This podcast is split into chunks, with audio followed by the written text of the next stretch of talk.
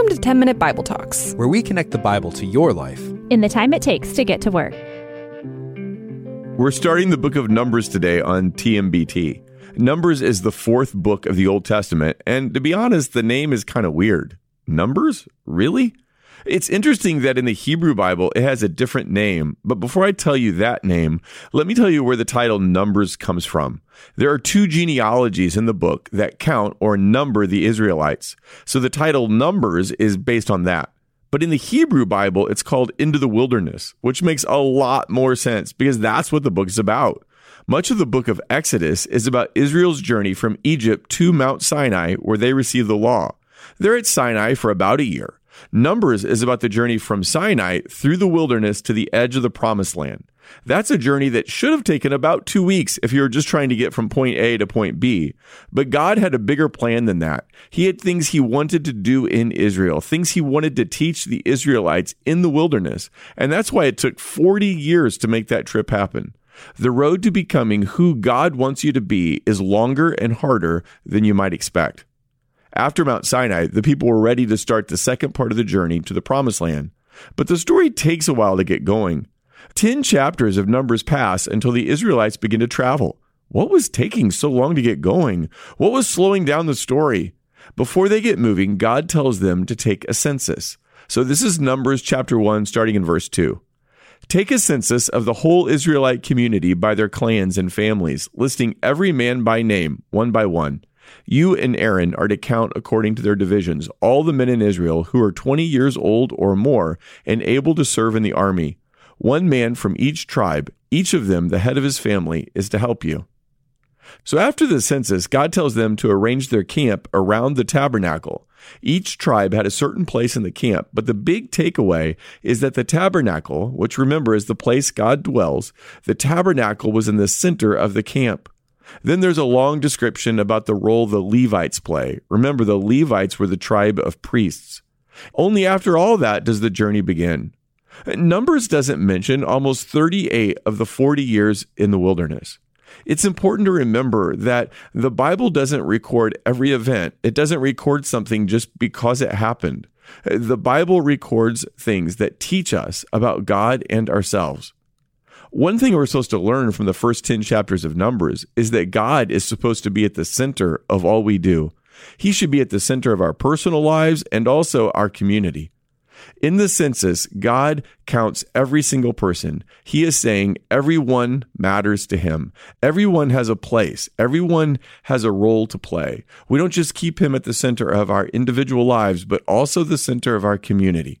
Now, I want to think a little bit more about the Hebrew title of this book, Into the Wilderness. That's where the bulk of Numbers takes place. The only way to the promised land is through the wilderness. Like I said earlier, that could have taken as little as two weeks, but the quickest way isn't always the best way because it's not God's way. That's true of your life too. I know that you have in your mind the short way, the easy way to happiness, but the short way isn't the best way if it's not God's way. And God's way often takes us down a long and winding road.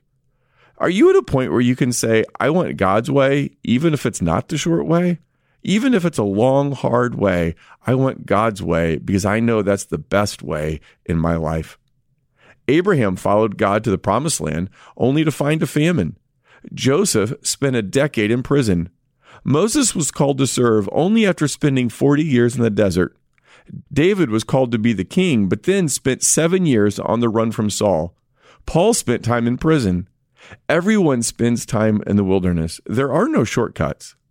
When you're in the wilderness, you have to believe that God knows what's best, even when you don't know what He's doing and your life doesn't make any sense to you. Whatever God is doing in your life now, do you believe it's the best?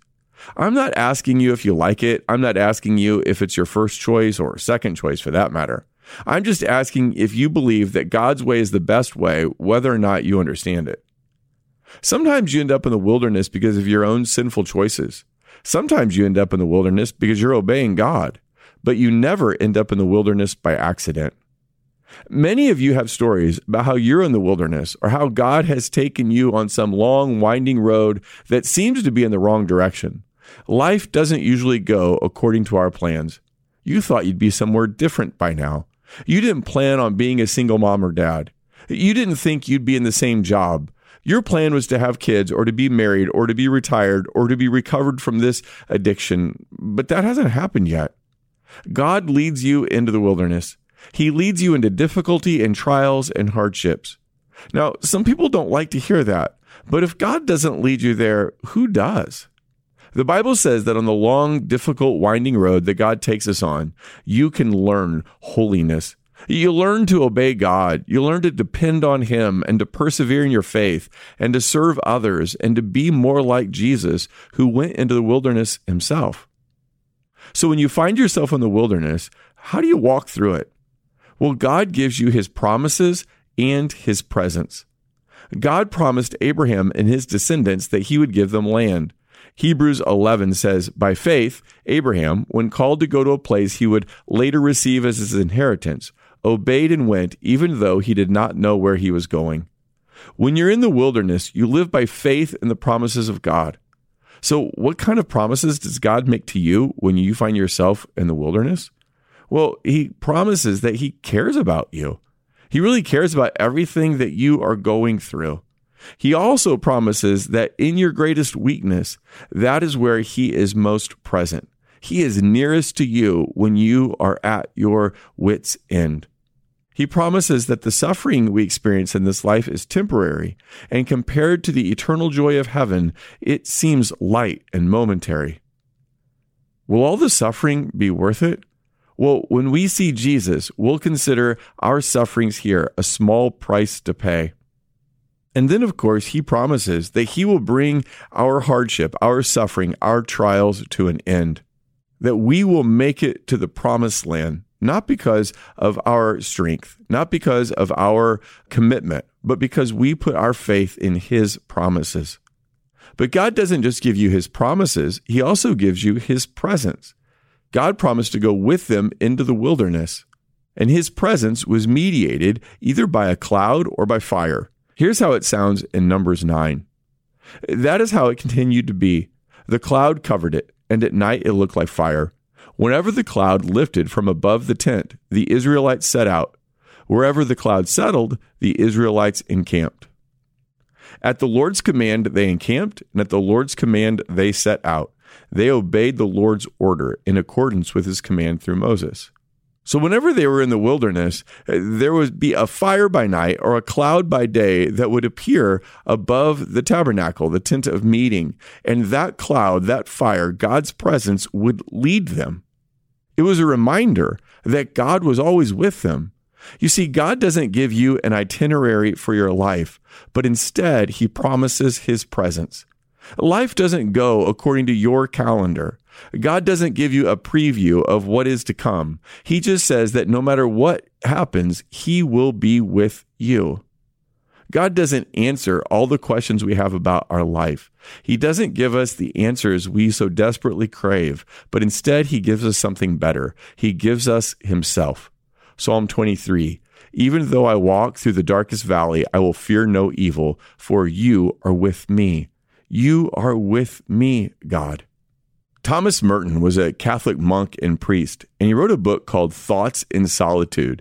And this came to be known as the Merton Prayer. Here it goes. I think it might be helpful if you use this in your prayer life. Thomas Merton writes My Lord God, I have no idea where I am going. I do not see the road ahead of me. I cannot know for certain where it will end nor do I really know myself, and the fact that I think I am following your will does not mean that I'm actually doing so. But I believe that the desire to please you does in fact please you. And I hope that I have that desire in all that I am doing. And I know that if I do this, you will lead me by the right road, though I may know nothing about it. Therefore, I will trust you always, though I may seem to be lost and in the shadow of death. I will not fear, for you are ever with me, and you will never leave me to face my perils alone. That's a prayer for the wilderness, a prayer that reminds you that God has made promises to you, that God is present with you. Hey, thanks for listening. If you want to go deeper, sign up for the 10 Minute Bible Talk newsletter. You'll get a short email once a week. It'll challenge you to grow in your faith, give you interesting background on today's passage, and a lot, lot more. Just click the link in the show notes to sign up. It'll help you deepen your journey with Jesus.